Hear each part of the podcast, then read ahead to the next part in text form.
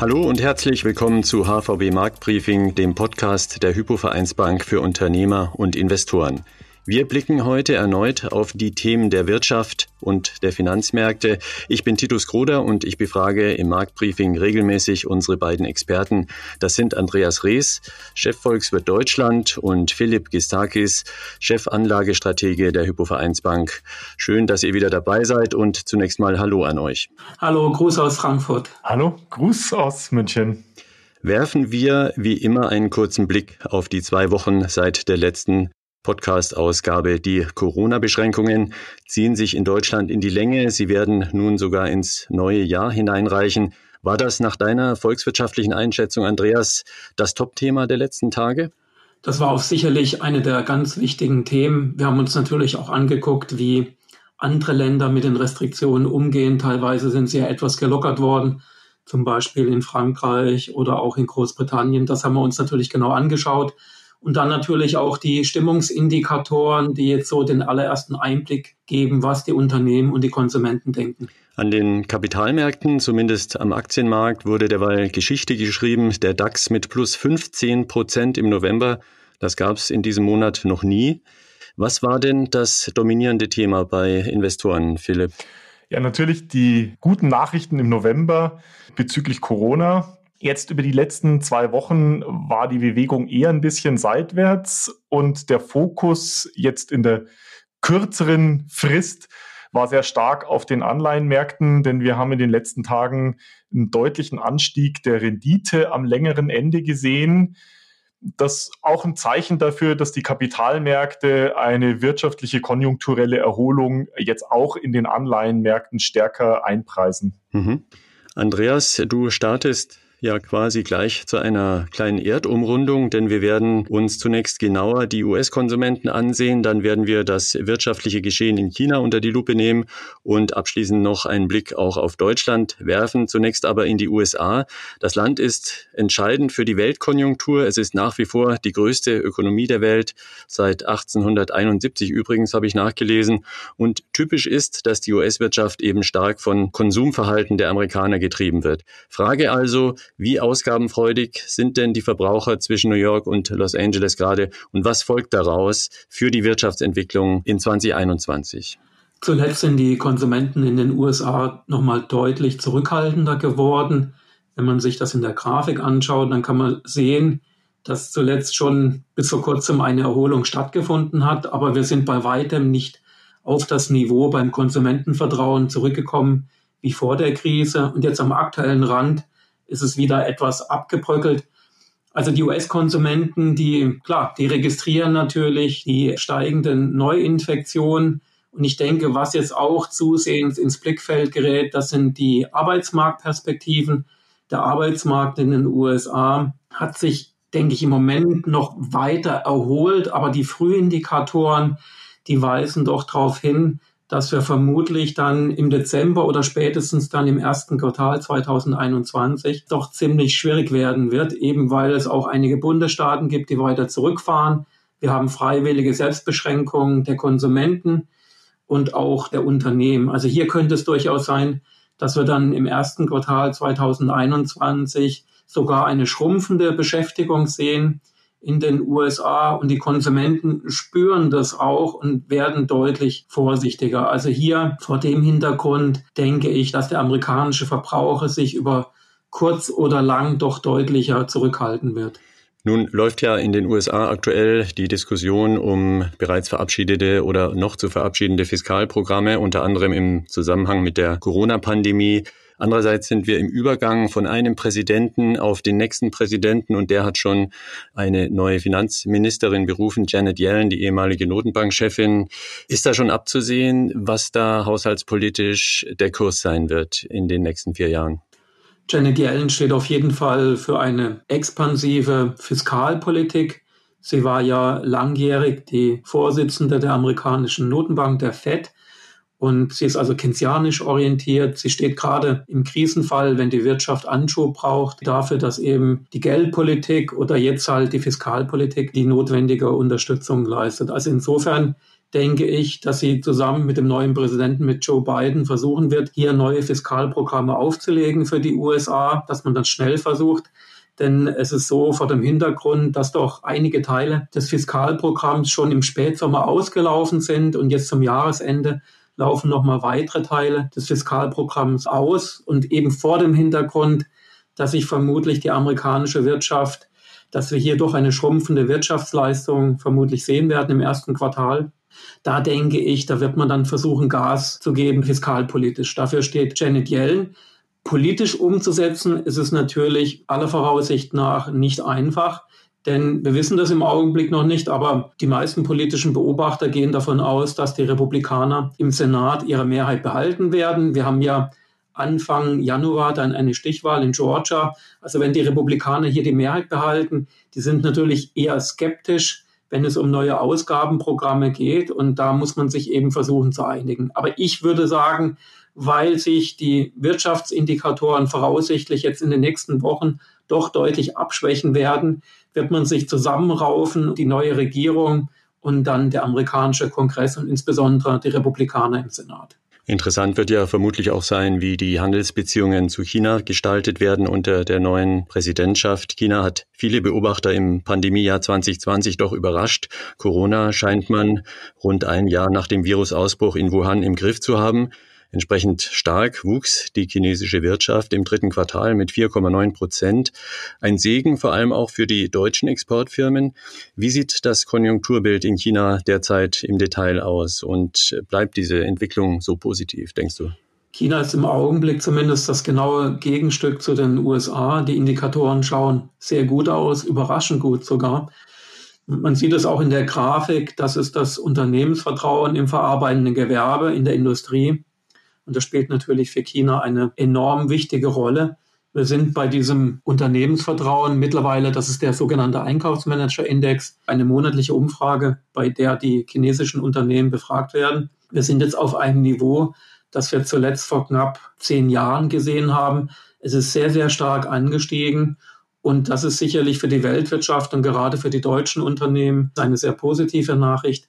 Ich denke, dass die deutschen Unternehmen, die insbesondere nach China sehr enge Wirtschaftsbeziehungen haben, mittlerweile ist es ja so, dass China wichtiger ist für Deutschland, wenn es um die Exporte geht, als zum Beispiel die USA. Also ich denke, die deutschen Unternehmen in der Industrie, die werden sicherlich hier sehr, sehr stark profitieren. Allerdings ein bisschen Wasser in den Wein muss ich auch schütten, denn angesichts der Konstellation auf der einen Seite skeptische US-Konsumenten, auf der anderen Seite doch sehr optimistische chinesische Unternehmen. Da stellt sich natürlich gleich die Frage, wer gewinnt hier die Oberhand? Also ziehen die Chinesen weiter die Weltwirtschaft oder uns gerade hier in Deutschland? Oder gewinnen dann doch vielleicht die USA, die US-Konsumenten zumindest kurzfristig mit ihrem Pessimismus die Oberhand? Und also da bin ich schon ein bisschen vorsichtig im Hinblick auf China. Ich denke halt, dass die amerikanische Wirtschaft nach wie vor, zumindest global, das heißt für eine Vielzahl von Ländern, mittlerweile nicht mehr so sehr für Deutschland, aber für die Weltwirtschaft insgesamt, dass die US-Konsumenten doch noch wichtiger sind. Aber ganz klar, die Entwicklung in China, die kann zumindest einen Teil von der Belastung, die jetzt aus den USA voraussichtlich kommen wird, dämpfen. In dem Zusammenhang ist ja auch die Frage interessant, ob wir nun bald den Stabwechsel sehen werden von den USA als größte Ökonomie der Erde an China. Das sind Betrachtungen, die sich im Grunde ja nur auf eine gesamtwirtschaftliche Leistung beziehen. Und es gibt ja deutlich mehr Parameter, die man eigentlich betrachten müsste, um von einem Stabwechsel zu reden. Was hältst du davon? Ich würde sagen, China bereitet das vor, diesen Stabwechsel, denn natürlich die Industrie, was ich gerade gesagt habe, in China ist natürlich immer noch enorm wichtig, wenn man sich den Anteil anschaut an der Wertschöpfung in China. Aber richtig ist natürlich auch, dass wir so in den letzten 10 bis 15 Jahren auch erhebliche Anstrengungen erlebt haben, diesen Strukturwandel voranzubringen. Das heißt also innerhalb der Industrie, dass sozusagen, dass man versucht, die Wertschöpfungsleiter nach oben zu klettern, Richtung höherwertige Produkte. Aber es gibt vor allen Dingen innerhalb der chinesischen Wirtschaft durch die Politik doch die vermehrte Anstrengung, weniger Industrie und mehr auf den Konsum zu setzen. Von daher dieser Stabwechsel durch den angepeilten Strukturwandel, ich denke, der ist unterwegs. Aber im Augenblick glaube ich nach wie vor, dass halt die Amerikaner am Ende wichtiger sind für die Weltwirtschaft, als das im Augenblick China noch ist. Mhm. In Deutschland geht derweil der wirtschaftliche Teil Lockdown weiter und das bedeutet Licht und Schatten im allgemeinen Konjunkturbild, je nachdem, welcher Branche man eben angehört. Das bestätigen auch die neuesten Umfrageergebnisse zu den Auftragsbeständen des Münchner IFO-Instituts. Was sehen wir da? Welche Botschaften liefert diese Momentaufnahme? Wenn man sich die Grafik anschaut, ich denke, es gibt zwei Referenzpunkte. Einmal, dass man den aktuellen Wert, also das ist der letzte verfügbare Wert für November, vergleicht mit dem Niveau vor der Krise, also als wir so dann Richtung Corona reingeschlittert sind, dann so im Januar oder im Februar. Und der andere Bezugspunkt ist natürlich jetzt so die jüngste Dynamik in den letzten 2 bis 3 Monaten, was du gerade schon angesprochen hast, durch diesen Lockdown-Light. Wenn man sich das nach Sektoren anschaut, und ich habe mir bewusst hier mal die Auftragsbestände herausgegriffen, das ist also eine der Komponenten, die beim IFO-Institut abgefragt werden. Es ist aber nicht die Headline-Umfrage, die normalerweise im Fokus steht. Ich habe mir bewusst diese Komponente angeschaut, denn es ist ja jetzt im Augenblick aufgrund des Lockdowns in Deutschland die Frage, wie stark sind diese Auftragsbestände, wie gut ist sozusagen das Polster, das die Unternehmen seit dem Sommer aufbauen konnten und wie gut kommen wir jetzt durch die harten Wintermonate. Wenn man sich jetzt mal das nach Sektoren anschaut, dann kann man einmal, wenn man einfach nur mal die Niveaus unterscheidet, kann man feststellen, dass der Bausektor, und ich denke, das ist wenig überraschend, mit Abstand immer noch am besten dasteht und dann gefolgt vom verarbeitenden Gewerbe. Also da sind wir dann Stichwort China. Man kann das auch schön erkennen, dass in den letzten Monaten bei den Auftragsbeständen, dass die Unternehmen sehr fleißig neue Aufträge reingeholt haben und diese Auftragsbestände sind doch sehr, sehr stark in der deutschen Industrie angestiegen. Und interessanterweise, sie liegen zumindest nach der Umfrage jetzt sogar auf einem etwas höheren Niveau als vor der Krise. Also es ist schon beachtlich. Also es ist nicht so gut wie im Bausektor, aber da hat sich doch jetzt einiges getan. Und ich denke, das gibt auch einige Hoffnung, dass dann die wirtschaftlichen Belastungen um die Jahreswende durch das verarbeitende Gewerbe zumindest teilweise ausgeglichen werden kann. Was ich auch noch ganz interessant finde, wenn man sich den Dienstleistungssektor anschaut, also Dienstleistungen, da ist auch das Gastgewerbe drin, da komme ich gleich nochmal drauf zu sprechen, das ist in der Grafik nochmal gesondert ausgewiesen. Wenn man sich das in der Gesamtheit anschaut, bei den Dienstleistern, kann man natürlich feststellen, klar, die Auftragsbestände sind deutlich geringer als vor der Krise. Aber was mir auch so ein bisschen Hoffnung gibt, ist, dass man seit dem Sommer doch von der Tendenz her ein bisschen was wieder an Aufträgen reinholen konnte. Aber es ist natürlich jetzt nicht so gut wie zum Beispiel im Baugewerbe. Ja, und beim Gastgewerbe, also Hotels und Restaurants, das ist natürlich leider gar nicht überraschend. Wir sind also zumindest nach der Umfrage, wenn es um Pessimismus geht oder um die Einschätzung, dann ja Übernachtungen oder auch Reservierungen in Restaurants, die Umsätze, klar, das ist natürlich, da findet so gut wie gar nicht statt. Bei Hotels ist es ja so, dass nur Geschäftsreisende erlaubt sind. Also hier sind wir eigentlich wieder da, wo wir im Frühjahr waren, während des ersten Lockdowns. Vielen Dank, Andreas, für dieses volkswirtschaftliche Update. Wir halten fest, die amerikanischen Verbraucher gehen derzeit nicht mehr ganz so enthusiastisch zum Einkaufen, was den Erwartungshorizont der US-Wirtschaft durchaus eintrübt. Dagegen sind Chinas Unternehmer weiterhin ordentlich positiv gestimmt und auch hierzulande sieht es zumindest nach den neuesten IFO-Daten nicht ganz schlecht aus, sieht man einmal von Servicebranchen wie Gastronomie oder Hotellerie ab, die natürlich bis auf Weiteres eingeschränkt bleiben. Sie hören das HVB Marktbriefing, den Podcast mit den Experten der HypoVereinsbank Andreas Rees und Philipp Gisdakis, die uns Orientierung geben, wo wir in der realen Wirtschaft stehen und was die Kapitalmärkte aktuell bewegt. Wechseln wir die Perspektive und blicken auf die Finanzmärkte. Wir sprachen ja eben bereits darüber, was die Makroökonomien diesseits und jenseits des Atlantiks derzeit antreibt. Und da lohnt sich eben auch ein mikroökonomischer Blick auf die Erwartungen für die Unternehmensgewinne auf beiden Kontinenten. Philipp, du hast so eine ähnliche Darstellung schon mal gezeigt. Es sind die Gewinnerwartungen für 3 Jahreshorizonte miteinander verglichen. Der Eichstrich sozusagen ist die 100er-Linie, also das Niveau vor Corona. Was man schon sehen kann, die europäischen Unternehmen haben zumindest Potenzial beim Gewinn. Oder wie muss ich das lesen? Genau. Der Absturz der europäischen Unternehmen war natürlich im Jahr 2020 deutlich größer als in den USA. Was wir hier dargestellt haben, ist, wie du gesagt hast, die Konsensusschätzungen, die Gewinnschätzungen für europäische Unternehmen auf der linken Seite, amerikanische Unternehmen auf der rechten Seite für die einzelnen fiskalischen Jahre 2020, 2021 und 2022. Und das Ganze ist so ausgeglichen indexiert, dass der Referenzpunkt für alle drei Linien jeweils das erwartete Gewinnniveau für 2020 zu Beginn des Jahres, also vor der Corona-Pandemie, war.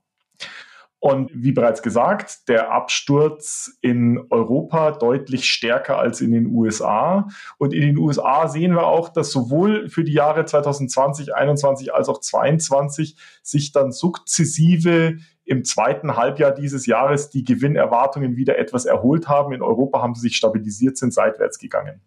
Was aber jetzt interessant ist, wenn man eine Prognose für das nächste Jahr macht, ist eben auch der Unterschied zwischen den Gewinnniveaus der einzelnen Jahre. Und da sieht man eben, dass Europa ein deutlich stärkeres Aufholpotenzial hat. Ganz klar, stärker abgestürzt bedeutet dann eben auch ein stärkeres Aufholpotenzial. Und das ist natürlich für die Aktienmärkte wichtig nach der Krise sozusagen.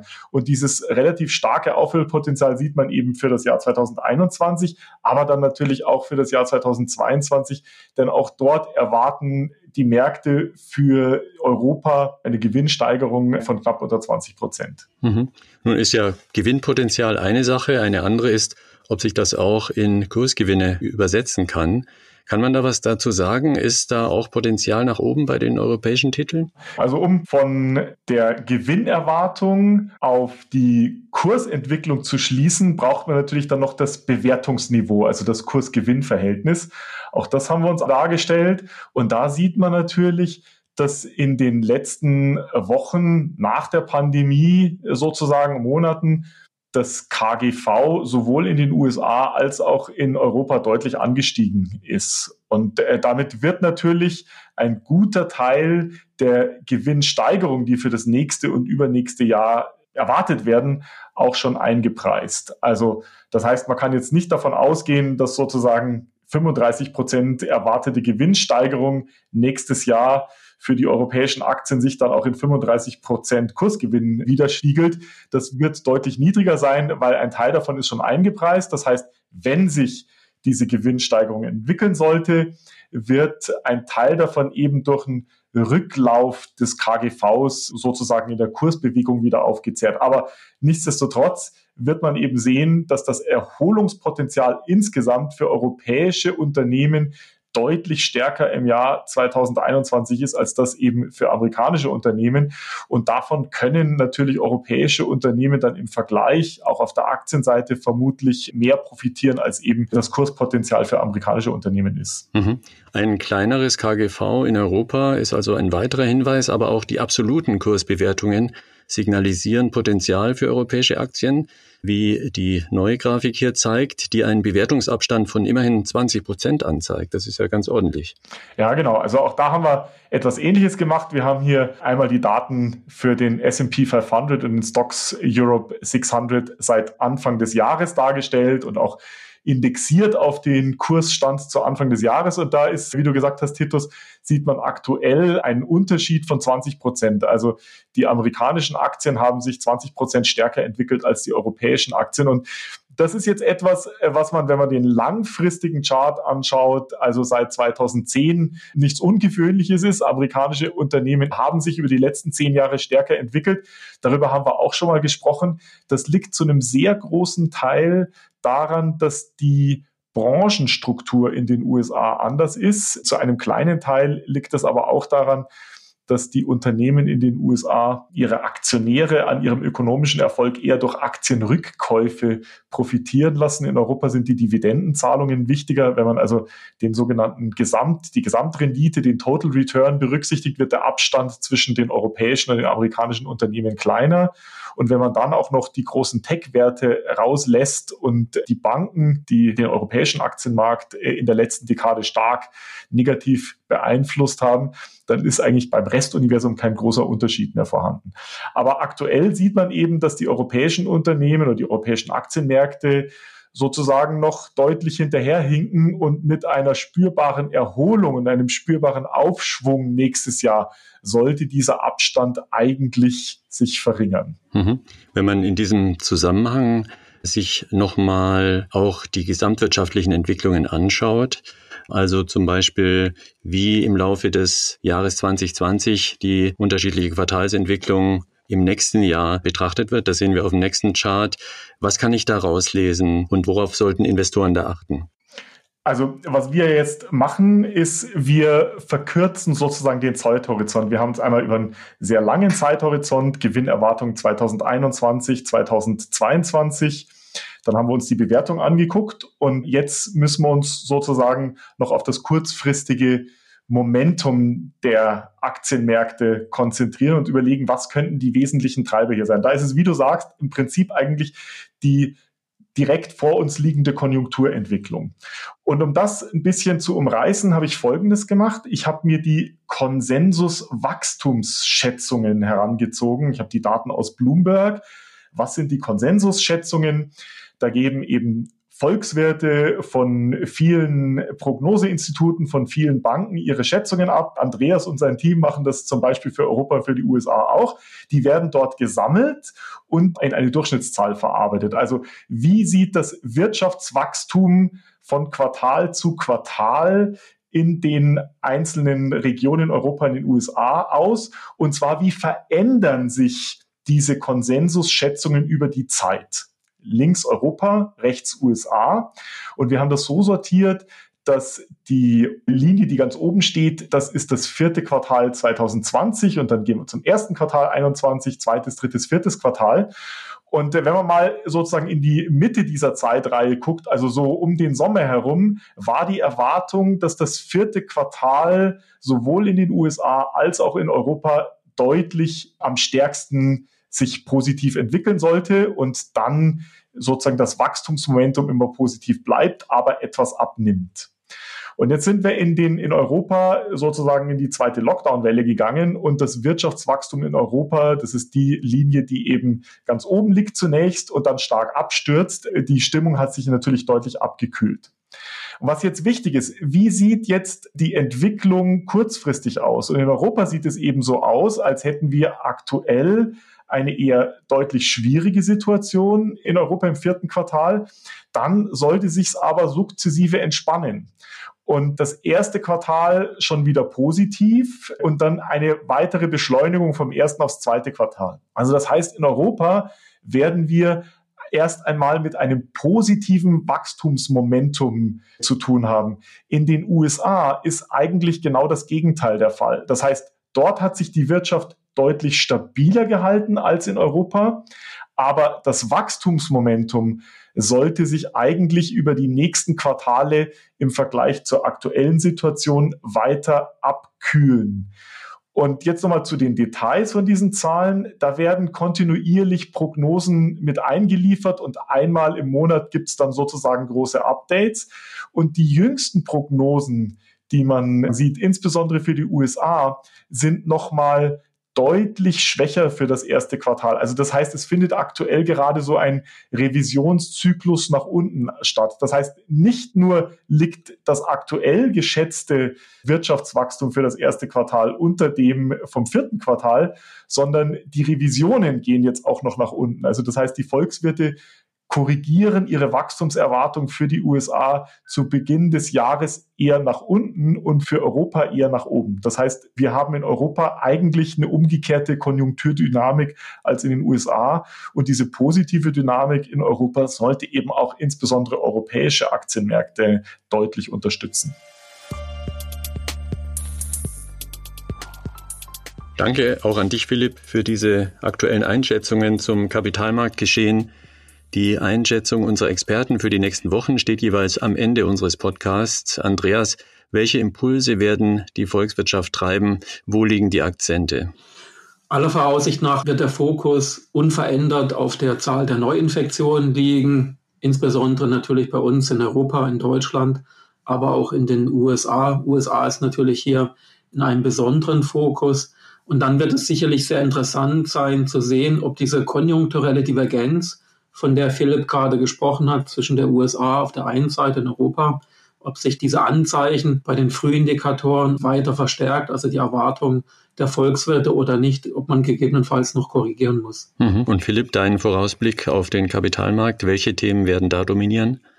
Die Infektionsraten spielen natürlich eine große Rolle, insbesondere natürlich auch das Infektionsgeschehen in Deutschland, wo die Infektionsraten sich deutlich hartnäckiger halten und eigentlich nicht stark zurückgehen, und die Frage, ob weitere Maßnahmen notwendig sind, beziehungsweise wie lange die aktuellen Maßnahmen verlängert werden müssen. Aber natürlich auch Nachrichten sozusagen von der Impffront. Da haben wir in den letzten Tagen gehört, dass Großbritannien einen Impfstoff zugelassen hat. Und da ist natürlich die Frage, kommen da weitere Länder mit dazu und sehen wir möglicherweise erste Erfolgsmeldungen sozusagen, dass eine gewisse Anzahl von Menschen geimpft wurde. Hier, das wird sicherlich für die Märkte nochmal ein wichtiger Faktor sein, um eine Einschätzung zu treffen, wie lange wird uns denn die Corona-Pandemie tatsächlich wirtschaftlich noch belasten. Das war das HVB Marktbriefing, ein Podcast der HypoVereinsbank, der alle 14 Tage topaktuell auf Wirtschaft und Finanzmärkte blickt. Das nächste Update gibt es am 21. Dezember. Es wird eine Spezialausgabe Weihnachten mit Rückblick und Ausblick nach 2021 sein. Außerdem werden unsere beiden Experten ein paar Einblicke in ihre Arbeitsweise vermitteln und sich sogar einem kleinen Ratequiz stellen. Hören Sie wieder rein. Ich bin Titus Kruder. Bleiben Sie gesund und bis zum nächsten Mal.